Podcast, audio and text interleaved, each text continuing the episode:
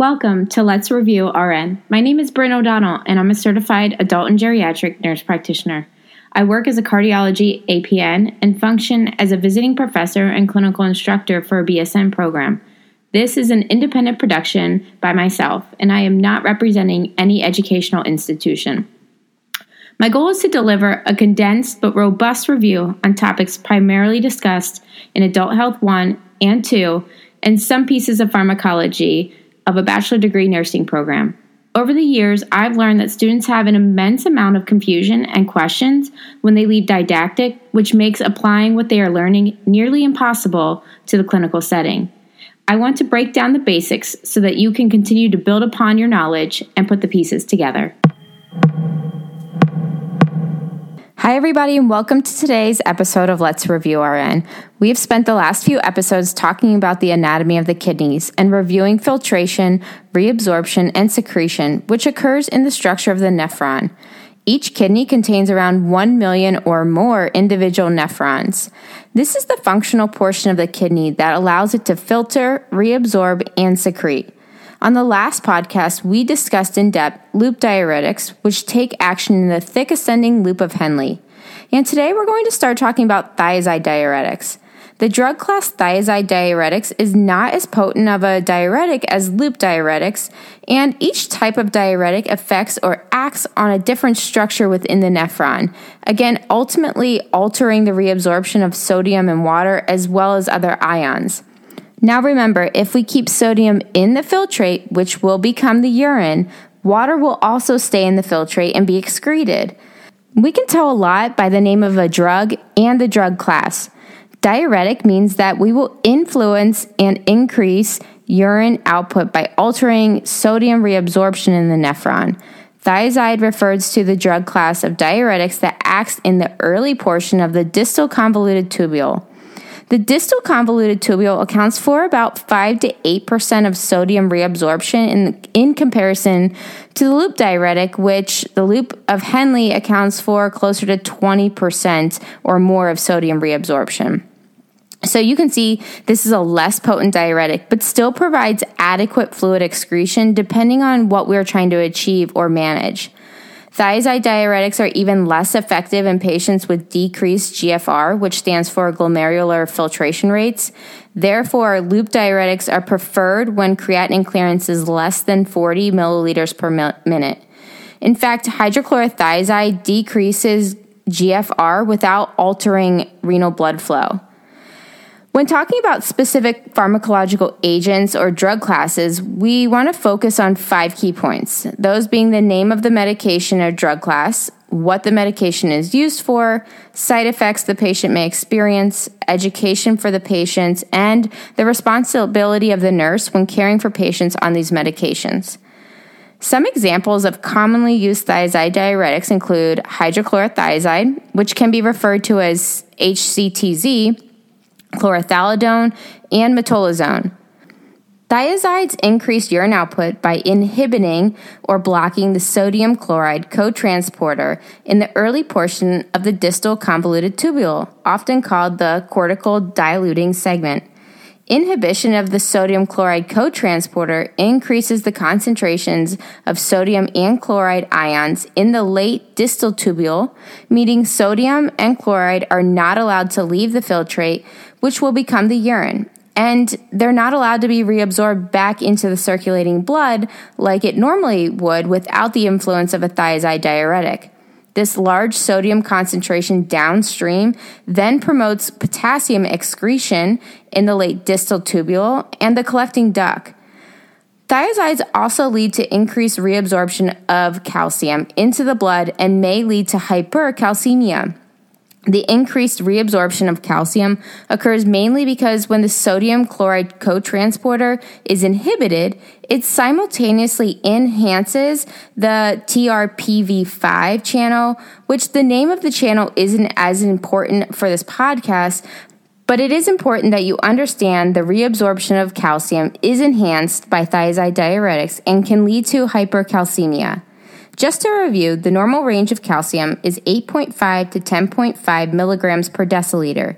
Thus, thiazides increase urinary levels of sodium, potassium, and chloride, and decreased levels of calcium in the urine. Patients who have hypocalcemia can benefit from low-dose thiazide diuretics to help enhance reabsorption and raise those calcium levels, which can lead to increased levels of bone density. Patients with renal stones, calcium-based, can benefit from thiazide diuretics, which enhance reabsorption of calcium, leaving less calcium in the filtrate to form into renal stones or kidney stones. Thiazide diuretics can be used to help manage fluid levels in heart failure in some instances, but they are definitely not the cornerstone for fluid management in these patients. And heart failure patients tend to have lower G F Rs again. Thiazide diuretics are even less effective in these patients because of the presence of low G F R rates. Thiazide diuretics are often a first-line antihypertensive agent, meaning they can be used as an initial strategy for managing hypertension by altering excess intravascular volume through decreased reabsorption of sodium and water. In addition, dietary restriction of sodium for lifestyle modification ways to manage elevated blood pressure is also encouraged. To reiterate from what I previously talked about was that with the exception of metolazone, thiazides are not effective at low G F R rates. Therefore, loop diuretics are preferred when kidney function is compromised. In addition, thiazides are often not first-line choices for diabetic patients or patients with hyperlipidemia because the drugs can exacerbate these conditions. It has been speculated that high circulating levels of sodium in the blood can increase vessel rigidity. Therefore, antihypertensive effects are maintained because low serum sodium levels can indirectly induce vasodilation. Hypotension or low blood pressure can occur when thiazide diuretics are added to a patient's medication regimen. It's important to monitor for weakness, lightheadedness, and dizziness due to decreased blood volume from excretion of excess water. We need to educate our patients that they are at risk for lightheadedness and dizziness, and they should change positions slowly and with caution. Patients may also require assistance when changing positions to reduce fall risk. In addition to hypercalcemia, lightheadedness and dizziness related to hypotension and volume depletion, other side effects from thiazides can be seen.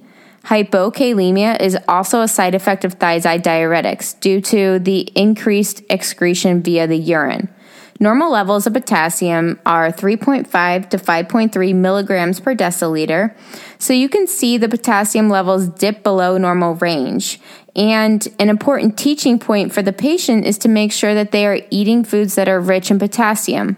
Although oral intake cannot fully replace all of the potassium that is excreted with thiazide diuretics, it can help to prevent extremely low levels of potassium, which can place the patient at risk for arrhythmias, muscle cramps and weakness, myalgias, tremors, or even constipation from decreased smooth muscle movement. Thiazide diuretics can also lead to exacerbation of gout by increased uric acid levels, so we want to be sure that we're educating our patients regarding signs and symptoms of gout and foods to avoid. Elevated uric acid levels and early signs of rising uric acid levels, such as increased blood pressure, tend to occur as they rise above seven point zero.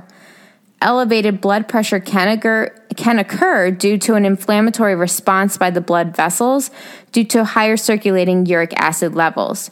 When levels start to rise above ten or even greater, patients may really be exhibiting symptoms of gout and require treatment. Thiazide diuretics can also alter diabetic control for a diabetic patient by causing hyperglycemia. The mechanism through which hyperglycemia occurs with thiazide diuretics is still kind of this gray area, but it is important to educate the patient to follow their glucose levels closely because their oral diabetic medication or insulin doses may need to be adjusted if a control is not being achieved.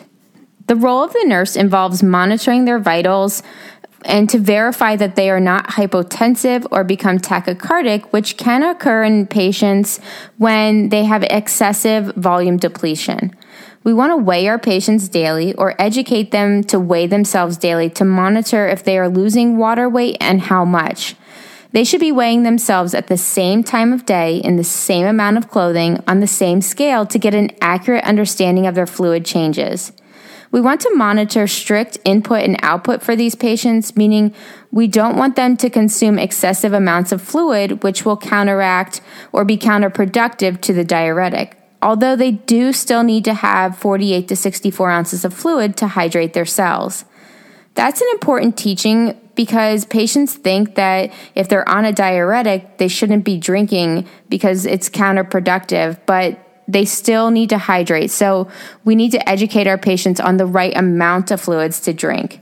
We also want to continue to monitor labs such as potassium, sodium, calcium, B U N, and serum creatinine, and you want to check labs not only after the initial introduction of thiazide diuretics, but also with dose adjustments to be sure that we are monitoring for hypokalemia and significant electrolyte imbalances. To summarize, thiazide diuretics can cause hypokalemia and hyponatremia while also causing hyperglycemia, hypercalcemia, and hyperuricemia. Thank you all for being here with me this week. Again, you can always find me on Instagram and Facebook at Let's Review R N. And next week, I'll be back talking about potassium-sparing diuretics. This podcast is for general information review purposes only. It does not constitute the practice of medicine or nursing. The use of this information or any materials provided by Let's Review R N are at the user's own risk.